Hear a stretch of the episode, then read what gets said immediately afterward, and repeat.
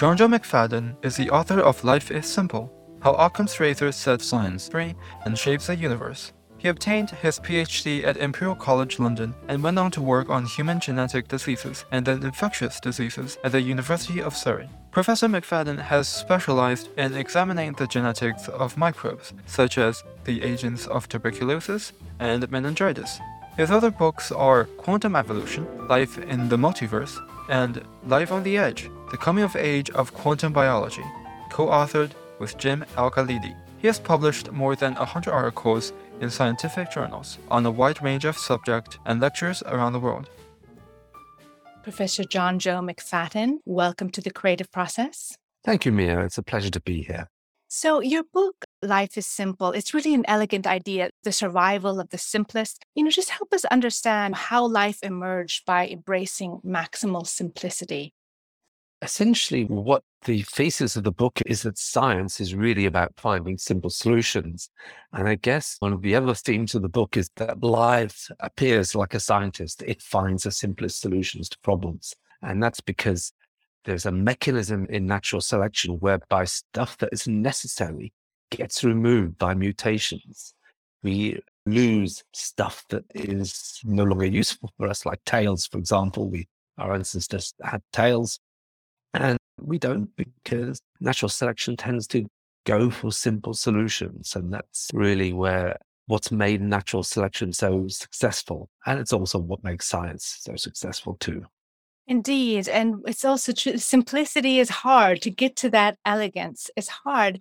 Just give us a little bit of a background of William of Ockham and the environment. Part one of your book, it gives that whole background of the intellectual climate. Yeah, exactly. It's uh, one of the things that's always puzzled me is why did why did science start in the West? It could have started in so many other places. In China was much more advanced than the West at the time. So was the Middle East, the Arab speaking countries. And yet science came from the West. I think William Ockham played a role in that, but it was a role to bring science out of the model of philosophy, theology, and religion, really, that prevailed throughout the world as well as the West. And really, when uh, you set out to explain something such as, say, the moon going around the earth or the sun going around the earth or the planets moving in various ways, the standard method was just to overcomplicate things, to make things as complex as possible. You put a god out there to push the sun around the sky in his fiery chariot.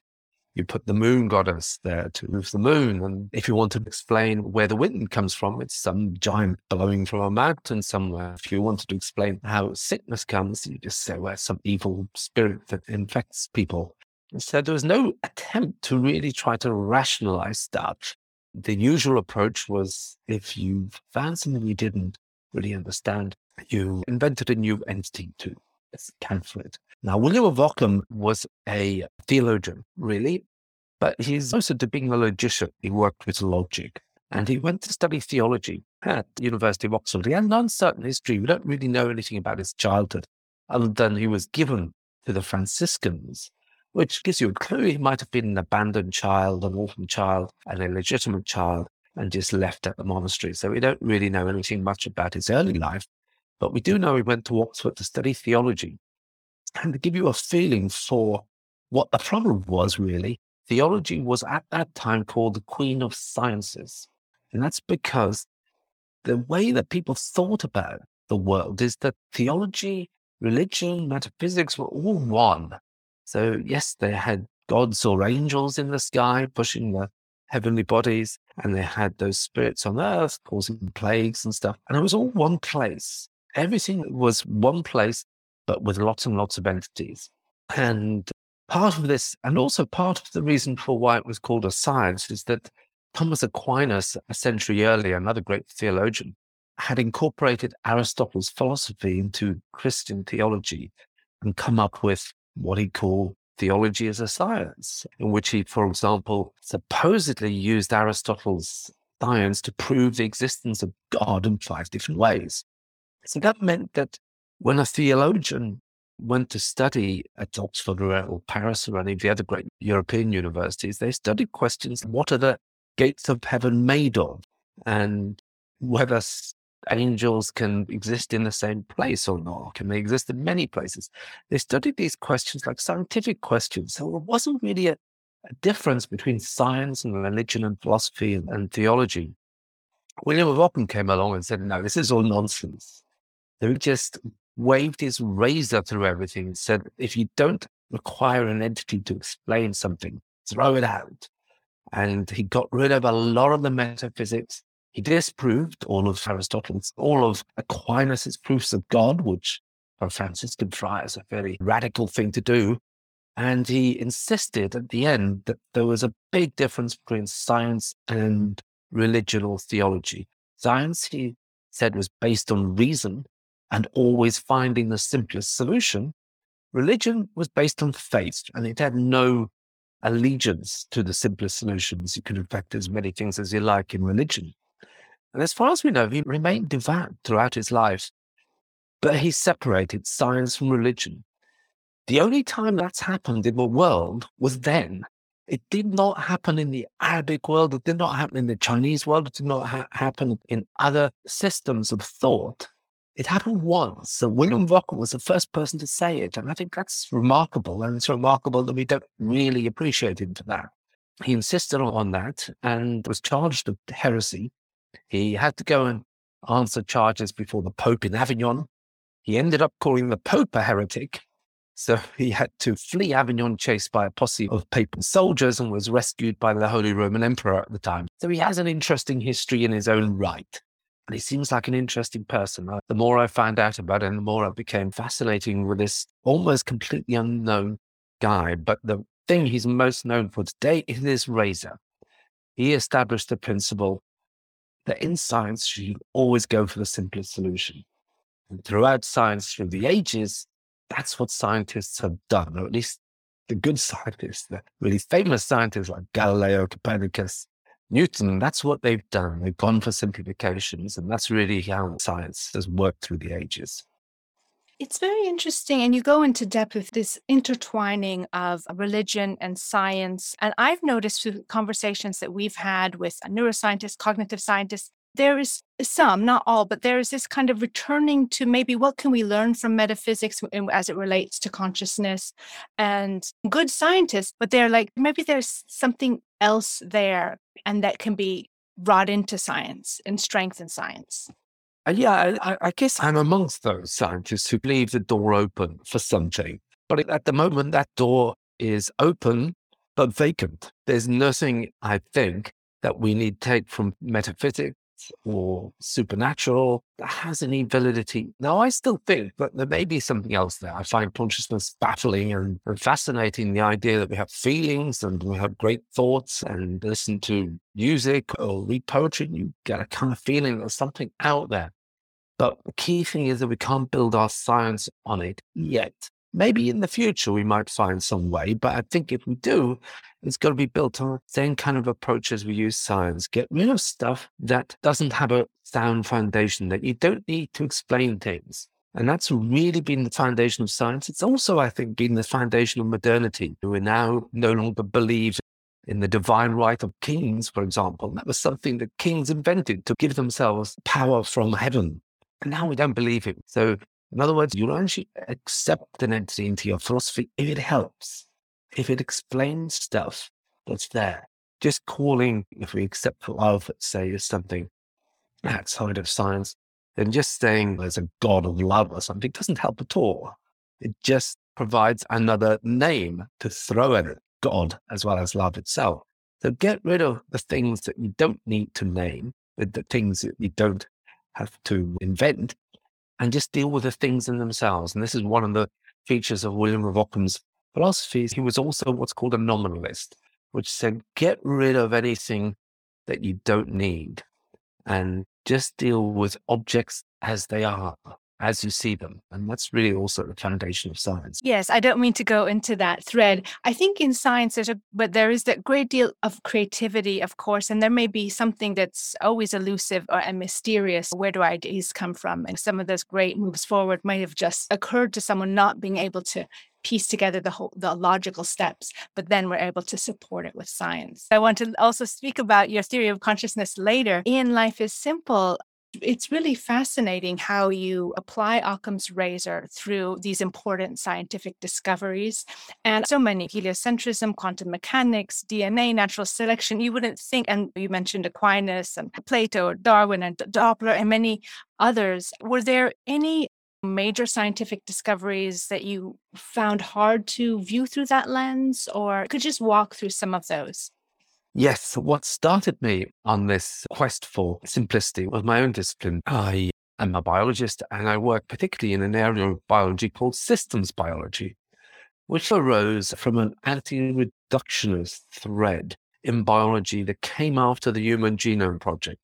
As everyone knows, the Human Genome Project was extraordinarily successful. It sequenced the human genome since then we've sequenced lots of human genes and genomes from other species but it hasn't really delivered on its initial promise of revolutionizing medicine. There have been some important advances come out of the Human Genome Project, but not nearly as many as people have been anticipating. And that has led to a reevaluation of what we think a gene is. It used to be thought one gene, one phenotype. That's the standard dogma.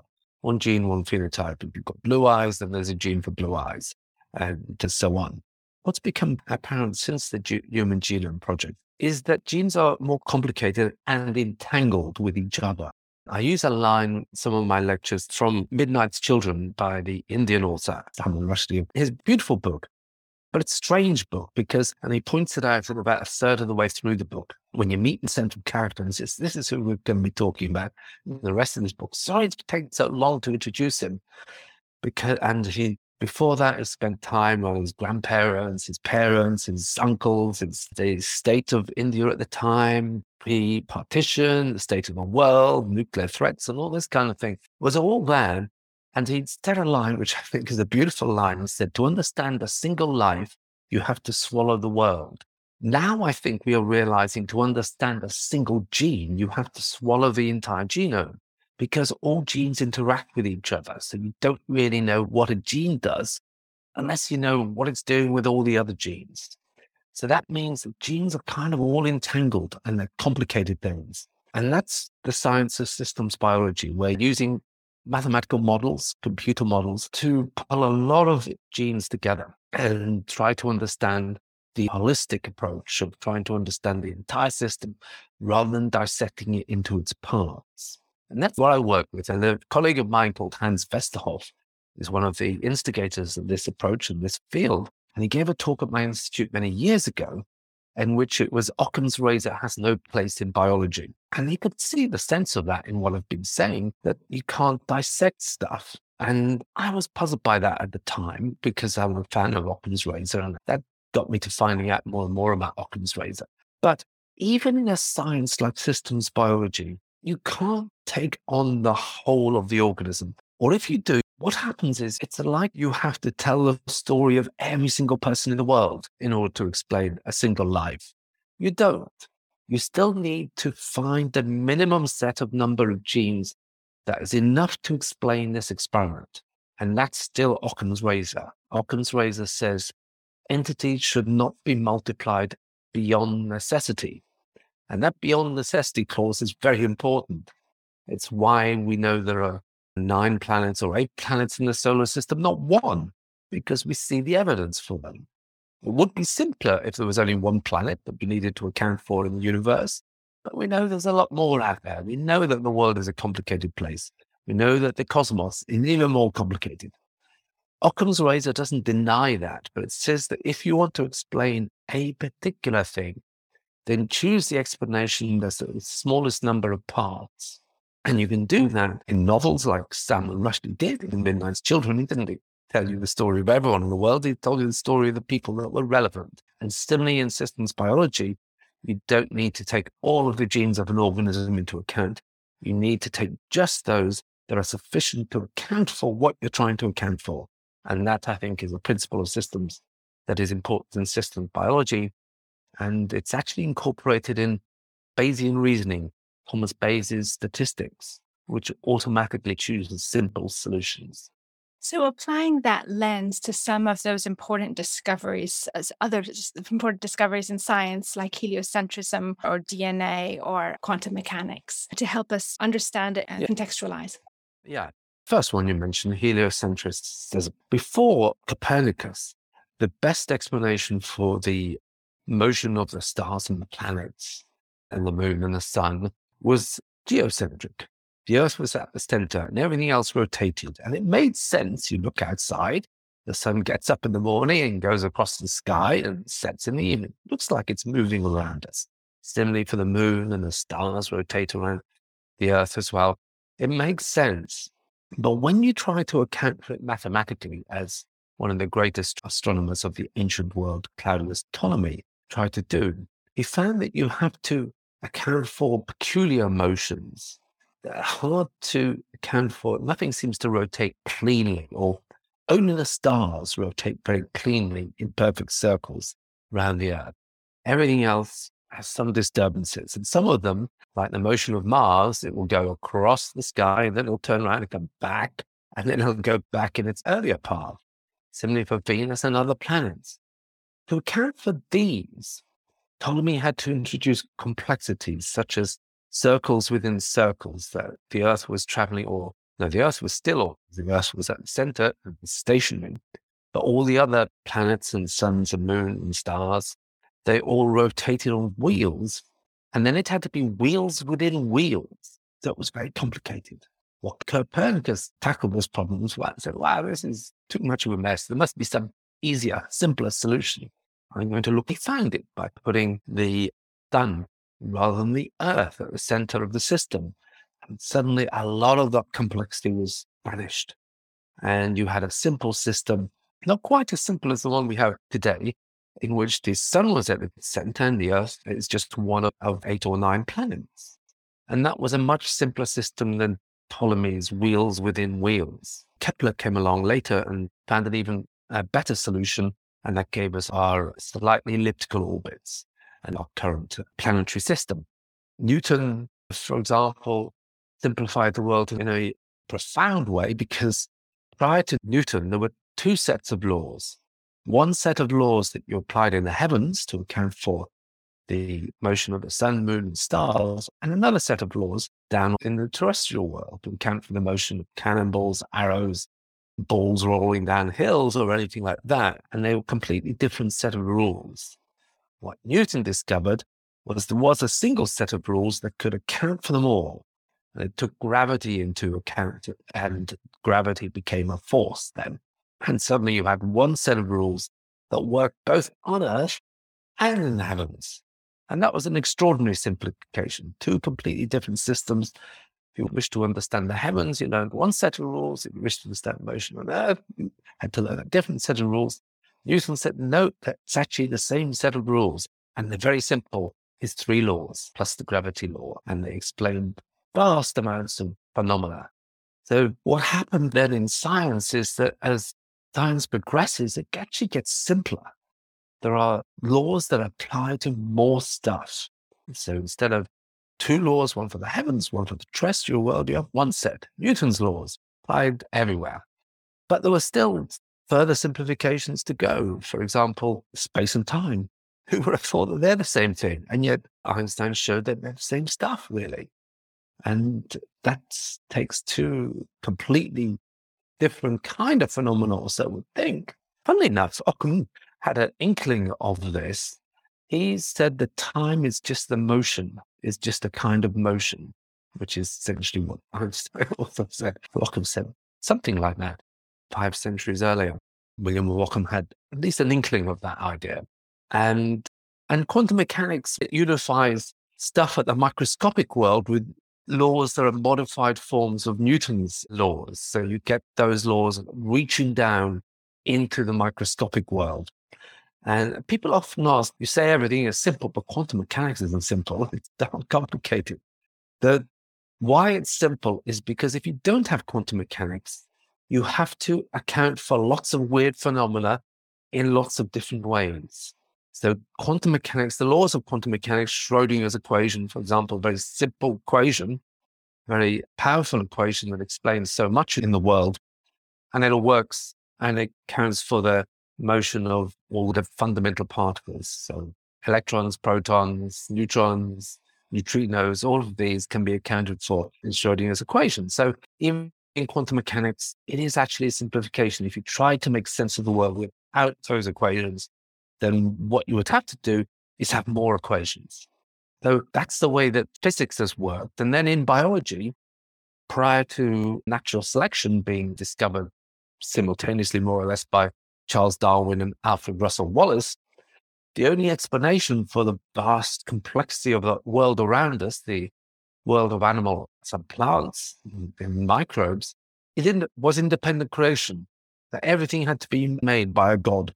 That was the only explanation, the only thing that made sense. There wasn't any other explanation. And then Darwin and Alfred Russel Wallace came along and said, actually, no, here's another explanation. All you need is replication and natural selection and variation of individuals, and you will get different species evolving.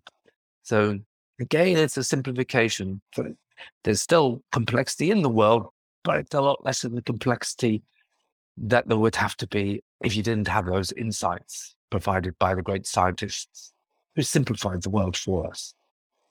So, a few different threads we could go from there because I know you have a theory of life that comes out of quantum physics, and but also on this level where you're talking about the less visible forces. You're working right down on, on microbes and their influence on disease, and also electromagnetic waves influencing our consciousness and, and its possibilities for creating sentient AI. So, there's a lovely story called They're Made of Meat Harry Bisson is the science fiction author. And it's come up in many discussions about, about life and consciousness. And it describes this curious instance where aliens somewhere in some distant part of the cosmos discover a world where intelligences are made out of meat and they're aghast and disgusted. How can you make an intelligence out of this stuff that we eat? And they just can't believe it. If you think of meat that you might buy in a butcher's shop, you can and think, okay, that's consciousness. That's where my consciousness resides. And that's already remarkable. You already, if, if you believe that, and as people do in one way or another, you believe the most remarkable fact of the entire universe that meat thinks, that meat knows that it's there. Now, so that's already bizarre. All I'm saying is actually you may not need to believe that if you take on board that when it's alive, this meat in our brain, this flesh, all the neural activity, it every time a neuron fires, it sends a tiny electromagnetic signal into the surrounding tissue, into space, essentially, just a little blip every time a neuron fires. All of the neurons firing then is how the information is written in our brain. Everyone and all neurologists accept in one way or another that when we think of, say, a cat, that cat is written in a pattern of neuron firing in the brain. And if you're a meat based person, you believe the cat, the idea of the cat is written into meat. All I'm saying is actually when the neuron fires, well, actually, no, go back a step. The problem with that is understanding how it all comes together in our mind. Like I look at window, I see the trees, I see the clouds, a very complex field of view. Now, if I looked in my brain for the neurons that are encoding, say, the green of the leaves, the brown of the trunk of the trees, the blue of the sky, they'd be in different places of my brain. Some will be over here, some will be over there, some will be over there. Textures and motion all be encoded in different places. So somehow in this meat, you've got to bring all that information together. And that meat has to somehow then pull that information and bind it together into a single thought. Like what I see when I look out of the window. That's there in a flash. It's completely unified. It doesn't feel like it's stuck into different bits and stuck together with glue. It's single. The sky is blue as well as being above the earth. It doesn't need to have any relationship other than what we see. We can't make an object that doesn't have color. We can't think of an object that doesn't have color, and white, of course, is a color. Computers can, they have no problems dealing with objects that don't have colors. We have to always have color on them. So it's always bound. The objects, we have lots of different facets bound into the object in our perception. And that's called the binding problem. Where does all the information come together in our brain? Well, there is a place where it all comes together. Where every time, as I mentioned before, every time a neuron fires, it sends a little radio signal into the surrounding space. 100 billion neurons firing sends 100 billion radio signals into the surrounding space. Now, if you imagine freezing those radio signals, taking away the meat, then you have the most complex electromagnetic object in the entire universe that we know of because it contains all of your thoughts.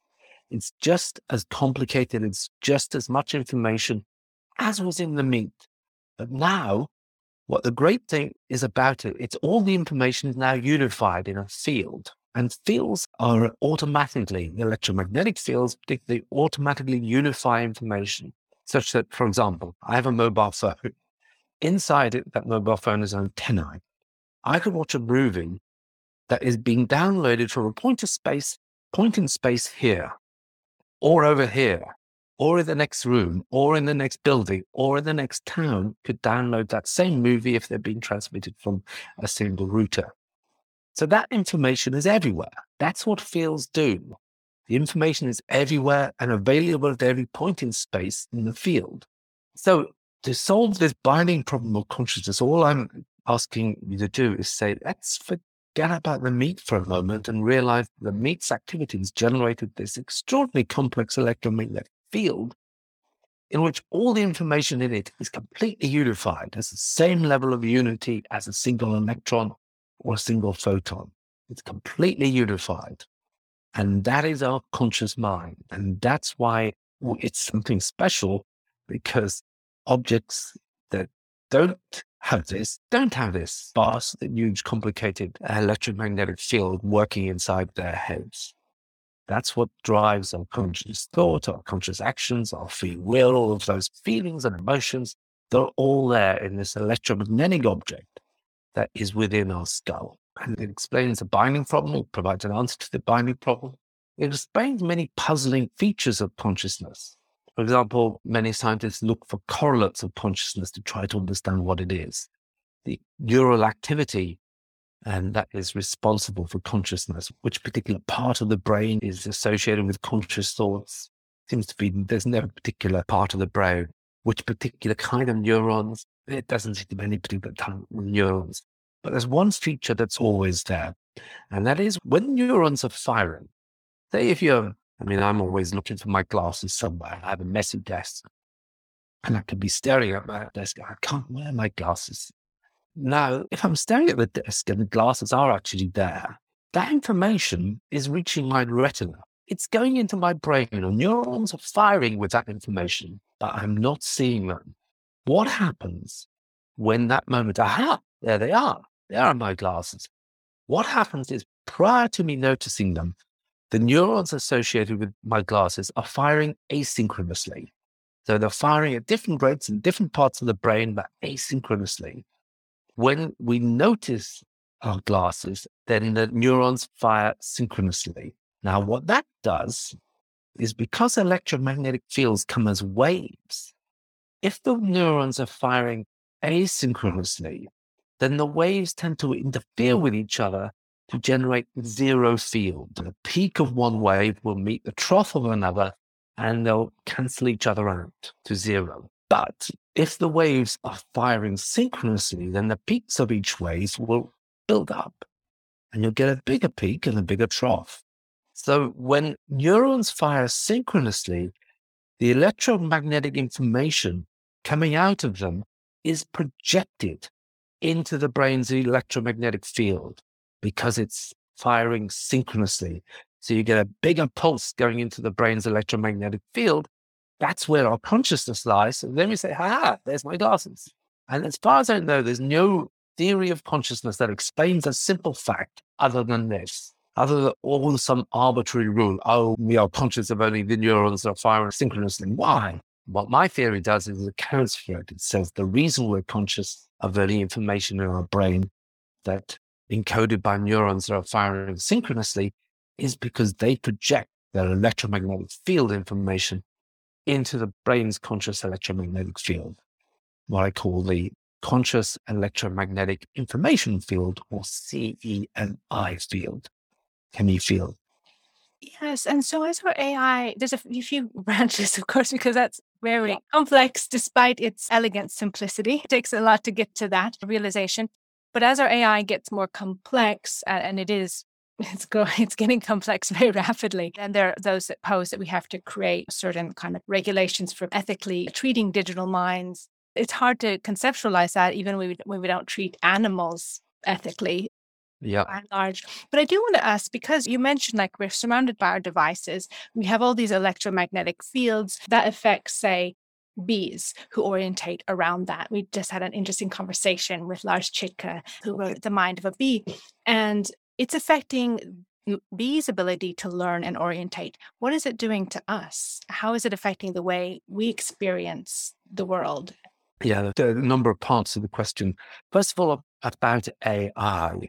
My prediction is that the current generation of AI, although they may become very clever and very intelligent, they will never become conscious and never have that kind of general intelligence, which is a property of our conscious mind, but not our non conscious mind. And this is another thing that most theories of consciousness don't account for. How is it that we do lots of very complicated things, like the motion of my lips and my larynx and my tongue when I speak. That's extraordinarily complex to make words. We don't need to think about that. It's one of the most complicated things that we do, and yet we don't need to think about it. So, complexity and consciousness are not the same thing at all.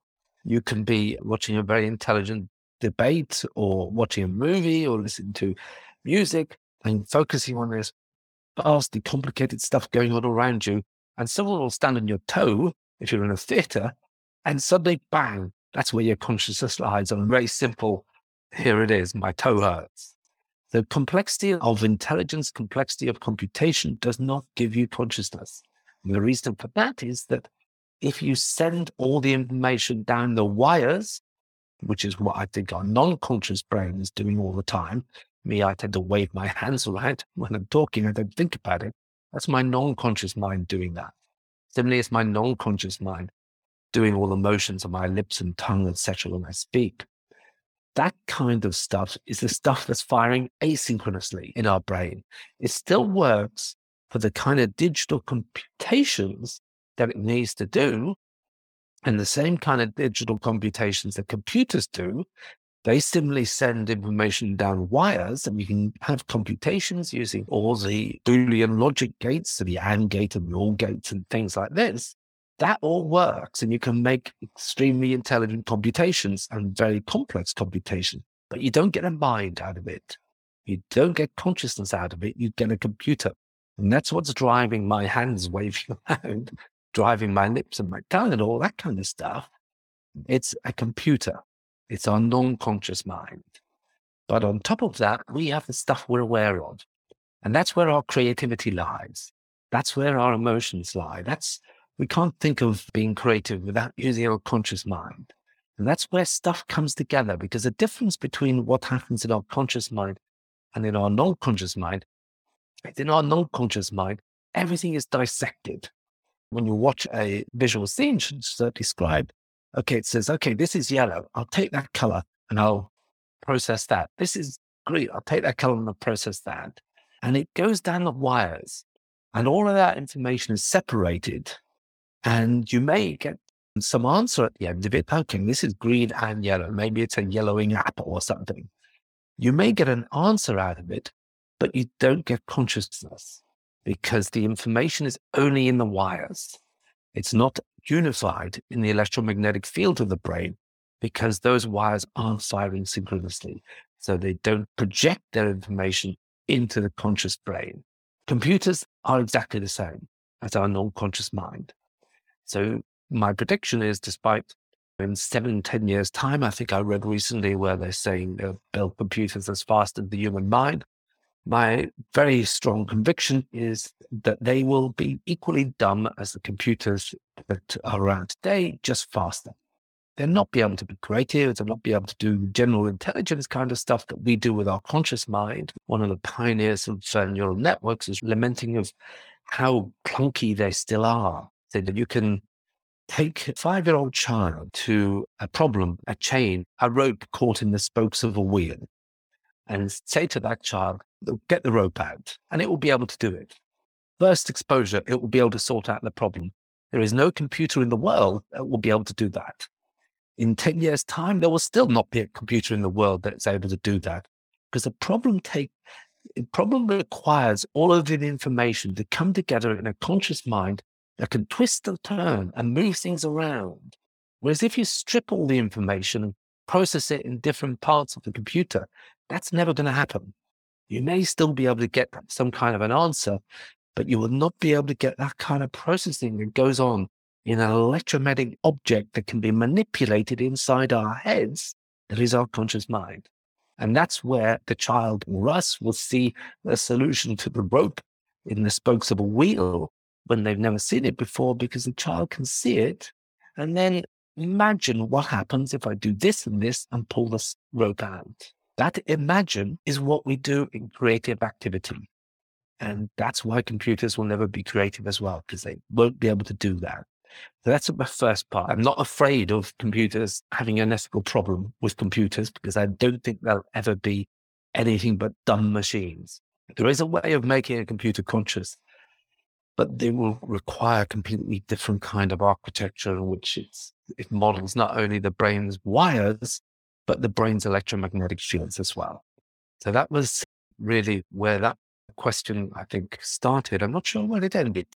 So this is reassuring to know that they won't be able to have, for those who have their reservations about the developments and the governance yeah. of AI, that they won't be able to have this embodied intelligence and creativity. That is, of course, because there is neural wetware that is being developed. And that would be another way of getting in, like microbially, like getting into the system.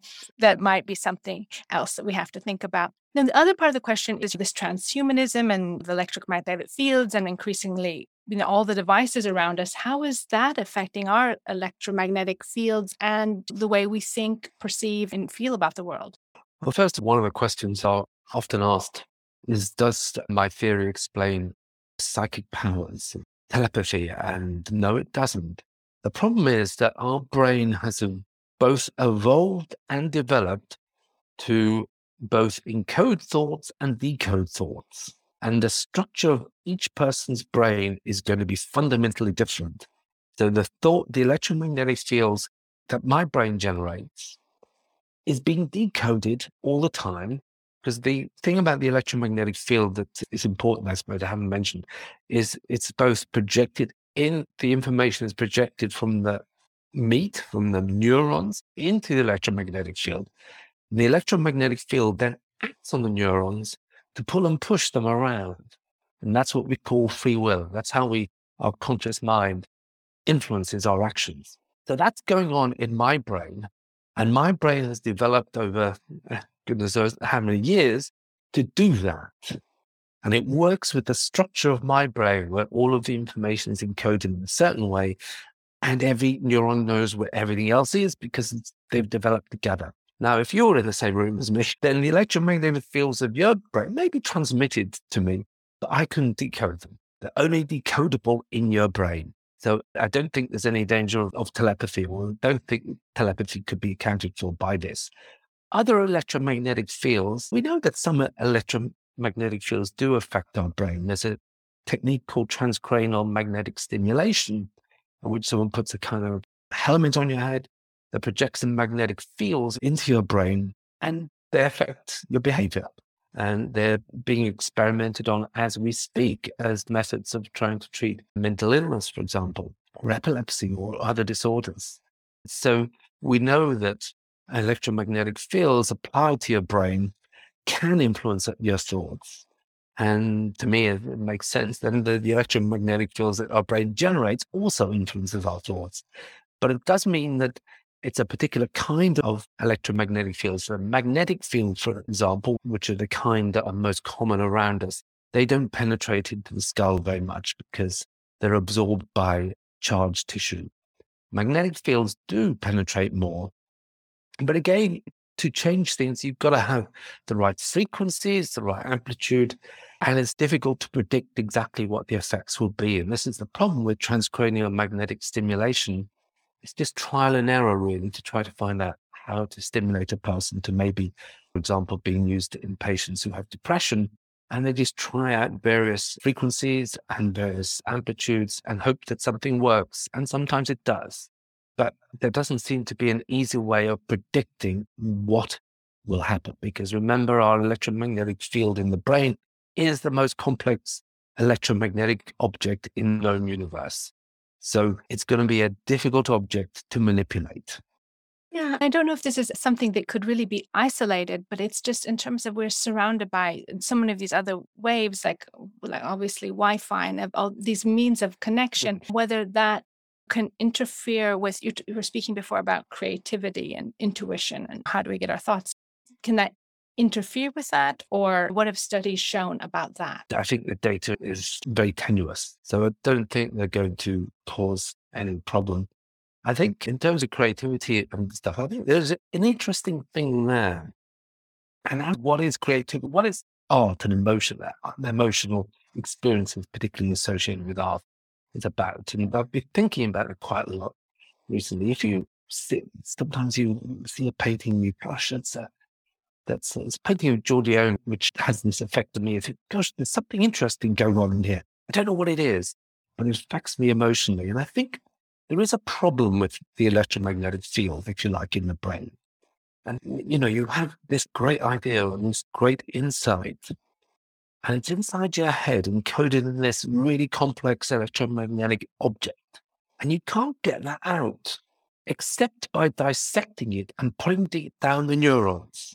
And then that destroys a lot of the holistic nature of the idea and the feeling that you have in your head and you try to communicate it and it doesn't work very well. So, what does art do? I think what art does is it tries to generate this communication of this complex object inside your head, which is an artist's idea of painting, painting of a great portrait, and painting it in such a way that the reader, perceiver of this, has a similar feeling inside it. So I had and that's because it's going to feed information through you through lots of different routes.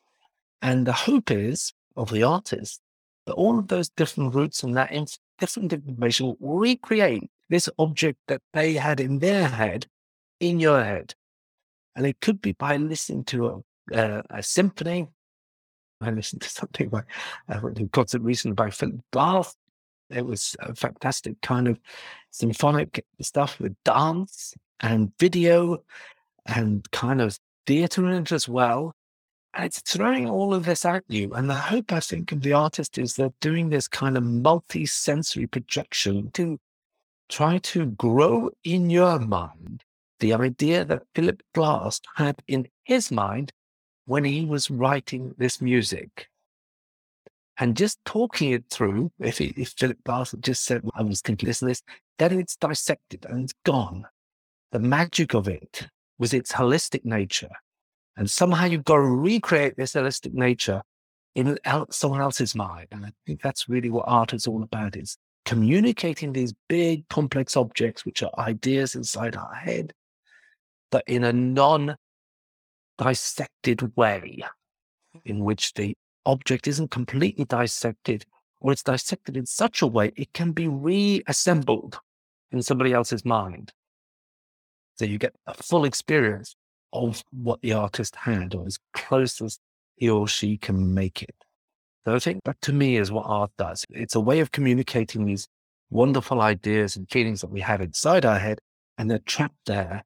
And art allows you by playing music or painting or writing poetry or whatever, it allows you to communicate this in this holistic kind of way usually by pulling together lots of different ideas and thoughts and comes together in your mind in the way that the artist intended totally. Hi, my name is Yansong Li, and I am a student at the University of California, Davis, and I'm also a sustainability podcast producer for the creative process. It is most enlightening to hear Dr. McFadden discuss the evolution of science as a process of simplification Simplicity might not have been the first thought people have when discussing science, yet compared to explaining the natural phenomena of the world as the mysterious and enigmatic will of the god or gods, a scientific explanation supported by logic and reason does seem a lot simpler. And even though there are some complicated scientific fields, such as theoretical physics, they are still simplifying. And it is in these simplifying process that some of the most influential ideas are born, such as string theory, which hopes to become the theory of everything. In addition, the process of simplification may be eye opening to people practicing science in that it gives us an origin story to the development of sciences. We all know what science is, but how many of us actually know how it was born and developed? Science is a tool. Similar to a shovel, it allows us to dig for the truth. All tools are invented and improved through time. And by understanding the process of its development, we can have a greater appreciation for science and knowledge on how to best apply it. Another fascinating point in this discussion is on the concept of the conscious electromagnetic information field. What a fascinating idea regarding the source of human consciousness. Combining the material interlinkages between neurons with the ephemeral electromagnetic waves. What really caught my eye was its implication on the meaning of arts. As Dr. McFadden describes, there are ways we can express our emotions and consciousness, though they are limited, and thus they result in some form of loss in meaning. However, through arts, conscious mind of the artist can be fully expressed. Emotions and thoughts transcribed and planted in the minds of the audience. I wonder, is this what makes music, film, painting, and so many other art forms so captivating. The feelings these art forms evoke are not just our own, but experiences of the artist. And as we experience art, the minds between people are bridged, and barriers broken down into understanding and empathy. In the meantime, this does remind me of the philosophical debate of who can truly define the meaning of an art piece. Is it the artist who imbued their conscious thoughts into it for others to experience? Or is it the audience who projects their interpretation onto the artwork? Or perhaps it is a mixture of both? I think this is a question that is worth our consideration. Now, let's go back to the interview. And so it's really interesting as you go bringing it back to life is simple, how these different cosmologies, a way of understanding the world, be it art, be it spiritual practices, be it science, are really ways of understanding the world. And as you beautifully expressed, a work of art is a way of understanding another person's consciousness. I think it's why it just fascinates us so much because when we get to that moment, it's so fulfilling. I think that one of the interesting questions to ask of any person when you're dealing with them, first of to try to understand to which are their primary senses for experiencing the world.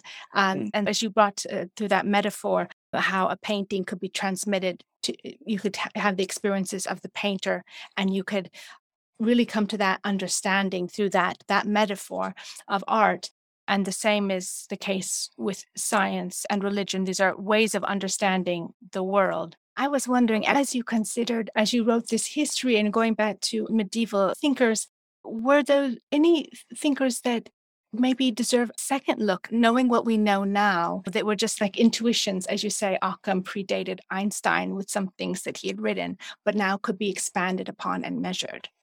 Yeah, one of the much later than the medieval world, but uh, say Alfred Russel Wallace, who's simultaneously discovered natural selection, much ignored. And he has some great ideas about natural selection, and some that we are discovering today or right today.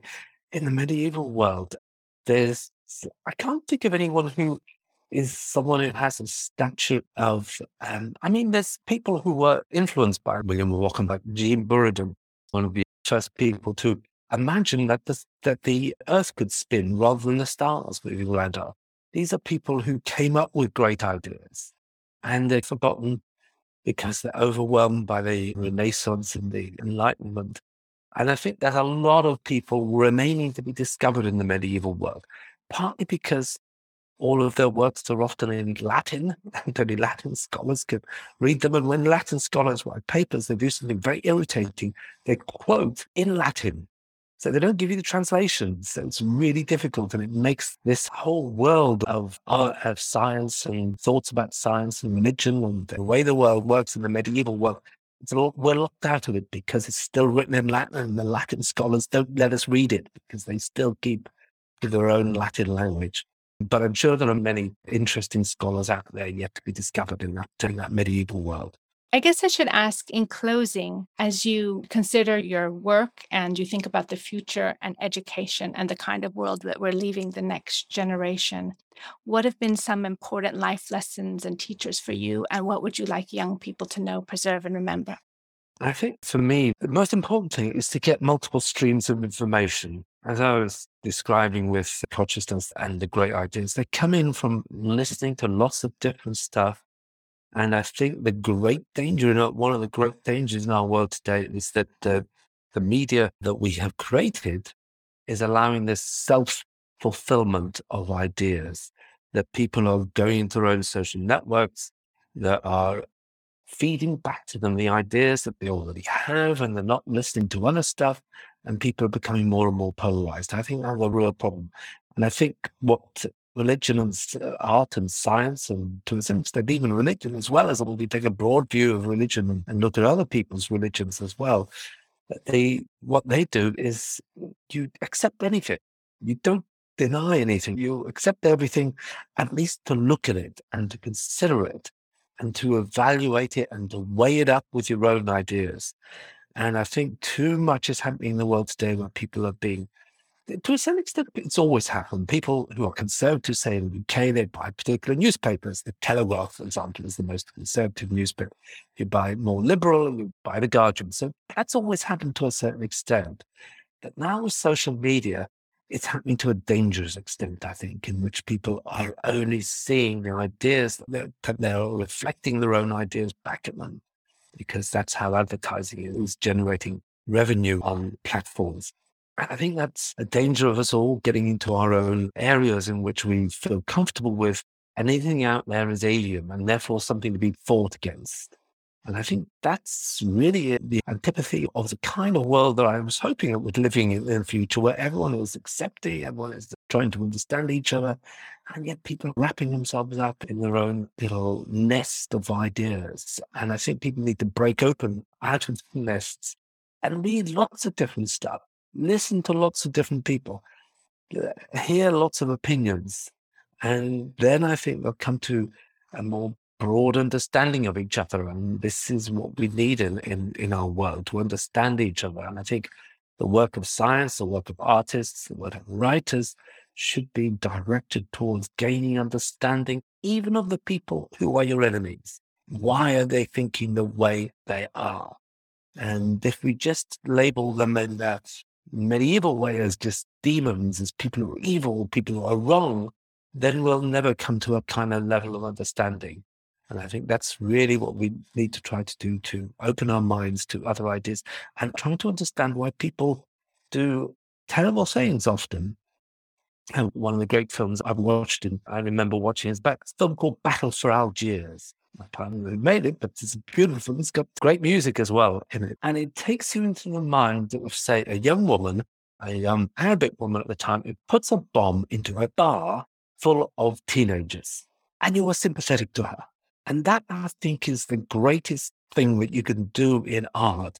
Make, give you the understanding of another mind that's completely different from your own and understand, yes, they got to that point through some process that made sense to them.